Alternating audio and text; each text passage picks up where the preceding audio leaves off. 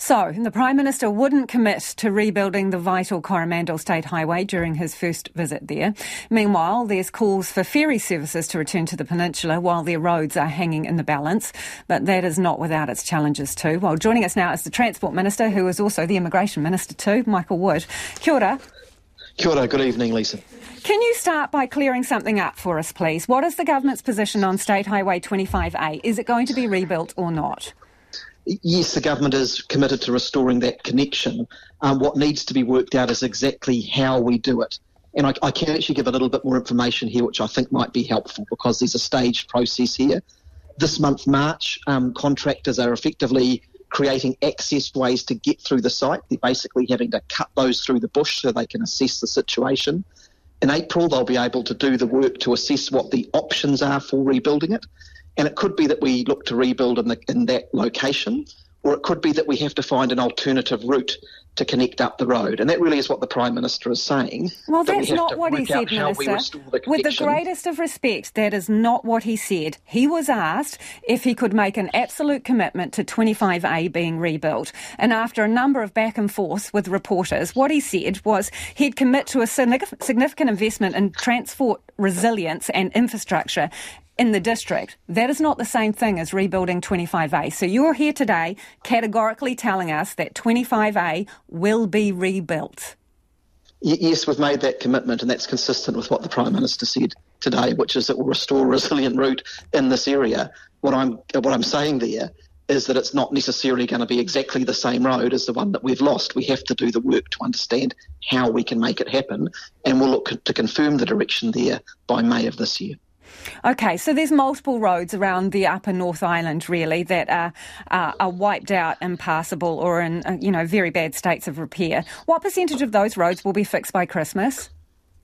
I, I can't give you an exact percentage number on that, Lisa. Um, what I can say is that we've got a three-step process here. The first is restoring the essential lifelines. That's about 75% complete at this stage, and that remains our immediate priority, making sure there is some roading access to communities which were completely cut off. The second step is then effectively restoring the levels of service, that is, people, whether it's through road or rail, being able to connect in the same way for people to travel and freight to move as it was before. We expect to have significant progress on that before Christmas. In fact, there are already roads and connections that we're getting reopened as of this week, but there will be some that will take longer. It is likely that a major dropout like State Highway 25A, for example, unfortunately, will take a bit longer than that. What but about State Highway do... 5, Minister? Sorry to interrupt, but that is a vital link, Napier Taupo Road. Um, what are your expectations on when that will reopen? Yes, well, we have we have had limited reopening of State Highway 5. It's not yet at a full level of service but I'm more optimistic that that will likely be back to more like a full level of service within the coming months. Um, months. The particular, the, the particular Sorry, Minister, areas. months. How many yes, months? that's right. Look, look, Lisa. In this discussion, I'm just not, I'm just not able to provide you with that because there is still ongoing assessment as to what we do. So in that particular case, there's what we call an underslip, where the road has dropped out underneath, and what we need to do is basically sort of carve into the the, the cliff on the other side of that underslip to create some space. We've been able to do that to get some limited access going through that route, but we have to do a lot of further assessment to make sure that the permanent solution is going to be safe and resilient. We do just need to let the professionals do some of that work before we can give real clarity about the opening times. Minister, what um, have you been told about the costs of all of this? Ballpark, please. Uh, we, we, know that it's going to be extremely significant um, across those areas that have been most badly affected. A number, uh, Minister? The, Hawk, the Hawke's Bay, Hawke's Bay and Tairāwhiti it is likely that we're talking in the billions rather than the hundreds of millions. We will only get more precision on that once the engineers have done their work and assessed and advised us on the options for repairing yeah. some of these roads. As I say, sometimes that might involve whole different routes to the ones that we've used previously. So there's quite a bit of work to be done there. But make no mistake, it's significant. And our commitment to all of these communities is it will restore those key connections that we know are so important for you, for your families, your businesses, and our supply chains. So then comes the question about paying for it, right? When you're talking about a huge, huge bill, as you are, is there a likelihood of public private partnerships? Could there be toll roads? Uh, we haven't considered those options at this stage, uh, Lisa. At this stage, we simply need to give the commitment to those communities that the whole country is behind them and we'll make it happen. We've made that initial investment of a quarter of a billion dollars uh, to Waka Kotahi to enable the work to move forward. And as we get greater clarity about what's involved and what the costs are uh, in the coming months, we'll make sure that we, in, in, in, a sensible way, provide the funding to make that happen. Waka Kotahi is currently working very hard um, to set up the structure that it will use to deliver um, uh, uh, this repair job, uh, particularly in Hawke's Bay, Tairāwhiti, but also Coromandel and Northland. And there'll be greater clarity on that in the coming weeks, exactly so how we'll okay. do it. And then we'll get into the details of how much and exactly how we fund that. Ferries. There is a call for a so called blue highway in the Coromandel ferries. And there used to be a ferry from Auckland to the Coromandel Township.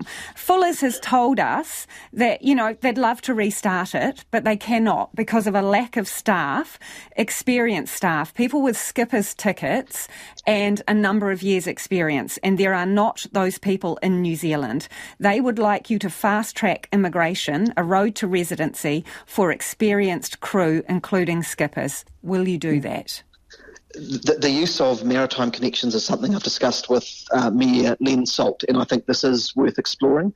The previous route between Auckland to Coromandel, as I understand it, did have some challenges in terms of um, effectively having to navigate um, quite big seas at times, and it became unreliable, and that's why that didn't continue. Um, it is possible at the moment for Fuller's and other ferry companies um, to get offshore labour labour in through the uh, temporary work scheme, uh, the accredited employee work visa scheme that we have, and I'm open to consideration of further pathways that might assist, including looking at residency options. So we have some work underway to look at that at the moment. So you will look at residency options because that's what Fuller's is saying. They get to the final hurdle, then it's too long to get them here, and it's too hard to get their families in.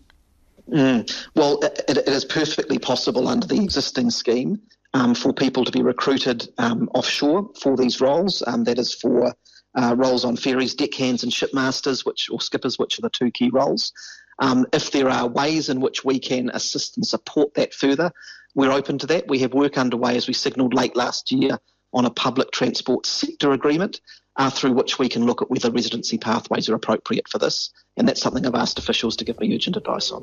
Okay, so that's in respect to the bus drivers, right? In mid December, you announced that you were going to have a temporary pathway to residency for bus drivers um, and you were going to work on a sector agreement. So is that agreement finished? Have you brought in a single bus driver under that pathway to residency?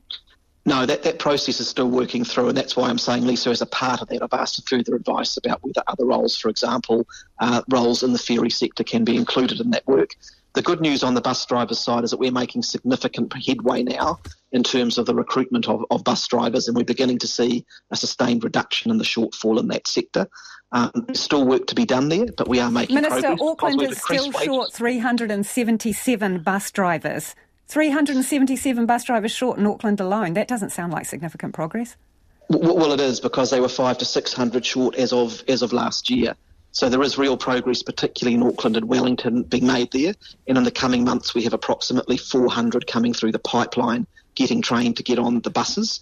We have seen uh, this month um, uh, that the highest number of people back on public transport services since COVID. So there is still work to be done here but we've put the money into lift bus driver pay and conditions. We've got legislation coming through to support that sector further, and we have got the sector agreement to support with off- offshore recruitment. So we've had a plan to address this issue, and it's beginning to work.